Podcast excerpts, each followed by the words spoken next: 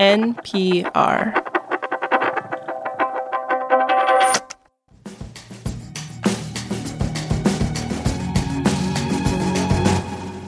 This is the indicator for Planet Money. I'm Adrian Ma. I'm Wailin Wong, and this is Indicators of the Week.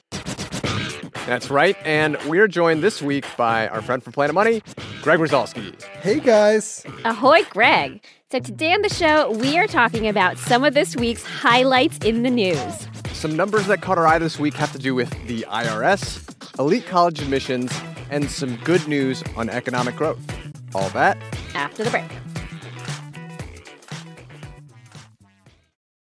Support for NPR and the following message come from W.W. Norton and Company, publishers of The Road to Freedom: Economics and the Good Society by Nobel Prize-winning economist Joseph E. Stiglitz. The Road to Freedom is essential reading for those committed to the American ideal of an economic and political system that delivers well-being, opportunity, and meaningful freedoms for all. The Road to Freedom, available now wherever books are sold.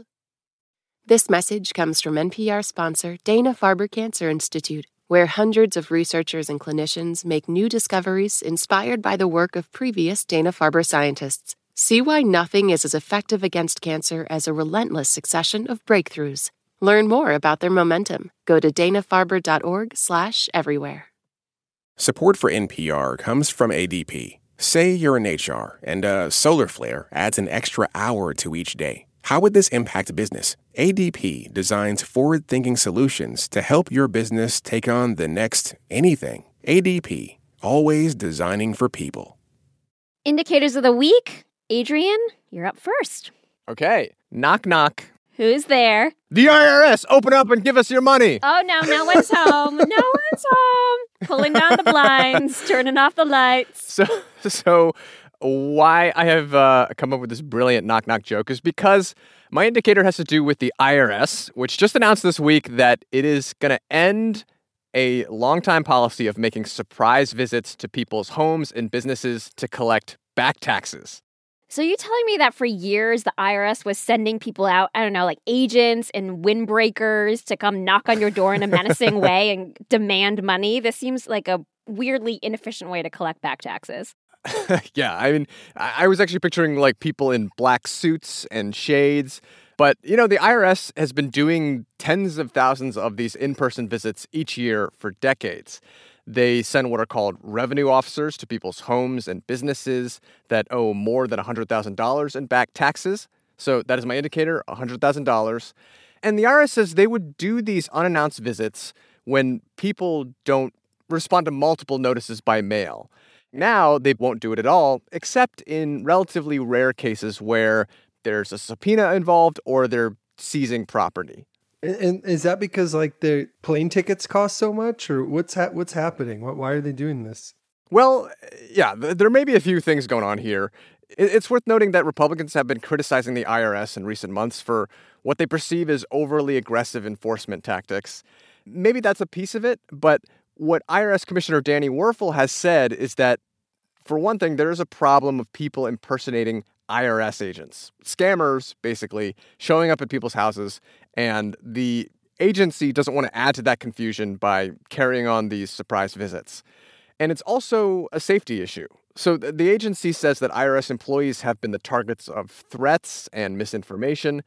And there's a real concern now about IRS officers showing up at doors of potentially hostile taxpayers. Yeesh. That's oh the last gosh. time I impersonate an IRS officer. I'll tell you one thing. How many times have you done this, Greg? Only tens of thousands. this change also happens at a time when the agency is sort of doing a, a big makeover. Um, it got about $80 billion last year from the Inflation Reduction Act. And the plan is to use that money to modernize the agency, make it more customer friendly, and just more efficiently enforce the tax code. And the commissioner, Danny Werfel, has said that he wants to focus enforcement on big companies and also on high wealth individuals that aren't paying taxes. And he says, you know, door knocking for dollars just doesn't really fit into that new set of priorities. Whoa, there. That's an amazing segue because my indicator is also about high wealth individuals. Ah, okay. My indicator is two, As in, if you take two kids with the same SAT scores, one from one of the wealthiest 1% of American families, and the other from just like, you know, a run of the mill middle class family, the rich kid is two times more likely to go to an elite private college. Wait, the same SAT score? So you're telling me some junior oil baron is getting into college easier than, say, the kid of a nurse or a teacher, even if they make the same SAT score? That's exactly right. The the prodigious heir of the oil baron, like he has just a way bigger advantage, even when you take into account that they have the same academic credentials. And this is all according to a monumental study released this week by three economists, including one of my favorites in the entire field. Raj Chetty, professor of economics at Harvard University. Or as we have dubbed you on Planet Money, the, the Beyonce of economics. If you'd like. The big reason for this disparity, the economists find, is admissions. There are three factors here that they identify. First is kind of the obvious one legacy admissions. If your mom or dad went to Yale, that's like a huge mark in your favor in the eyes of Yale. The next factor is a little less obvious non academic ratings. Is this like extracurriculars, clubs, and community service and exactly. stuff like that? Exactly. You okay. nailed it right on the head. So Chetty says these kids tend to go to these like fancy prep schools.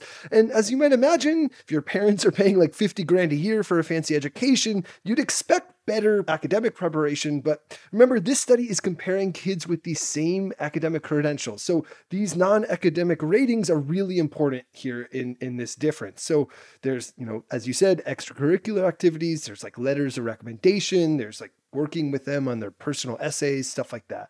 The last reason is perhaps the least obvious for the rich kid admissions advantage they find that rich kids are just much more likely to be recruited because they excel at some sort of sport. But in the case of the Ivy League schools, they're not necessarily known for sports, right? They're not the, the biggest football, basketball powerhouses out there.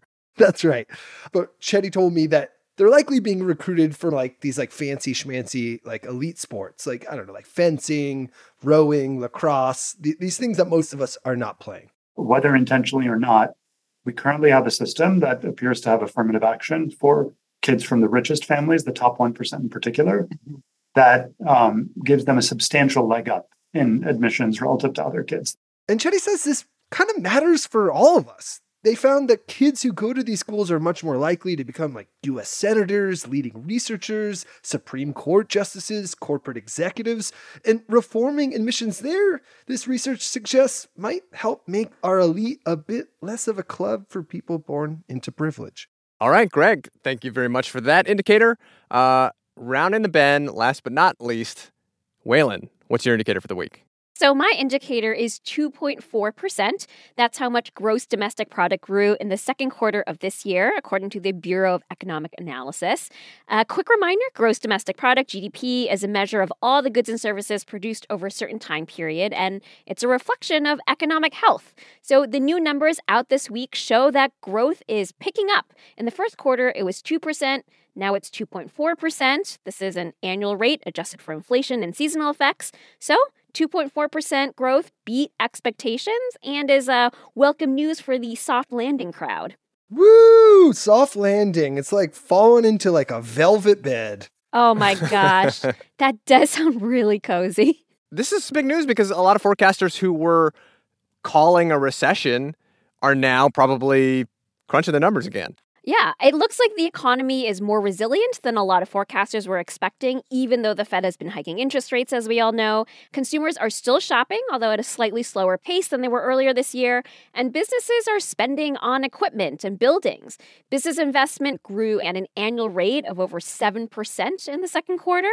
And adding to this rosier picture for the economy are some strong earnings reports this week, especially for tech companies. We saw Meta, Microsoft, and Google all beating Wall Street estimates for for their quarterly revenues and profits.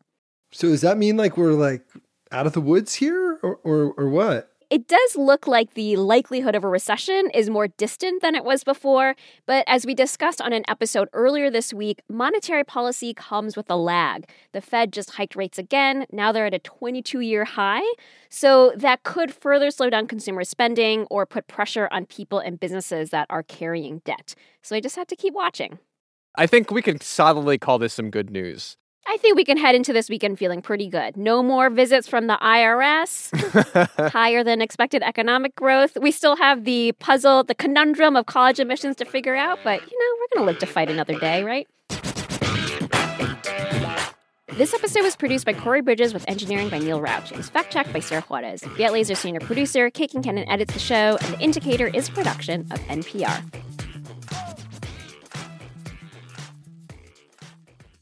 Support for this podcast and the following message come from Humana. Employees are the heartbeat of your business. That's why Humana offers group dental, vision, life, and disability plans designed to protect them. Exceptional service, broad networks, and modern benefits. That's the power of human care. Support for NPR and the following message come from IXL Online. Is your child asking questions on their homework you don't feel equipped to answer? IXL Learning uses advanced algorithms to give the right help to each kid, no matter the age or personality. One subscription gets you everything. One site for all the kids in your home, pre K to 12th grade. Make an impact on your child's learning. Get IXL now. And NPR listeners can get an exclusive 20% off IXL membership when they sign up today at IXL.com/NPR. All that sitting and swiping, your body is adapting to your technology. Learn how and what you can do about it. I really felt like the cloud in my brain kind of dissipated. Once I started realizing what a difference these little breaks were making, there's no turning back for me. Take NPR's Body Electric Challenge. Listen to the series wherever you get your podcasts.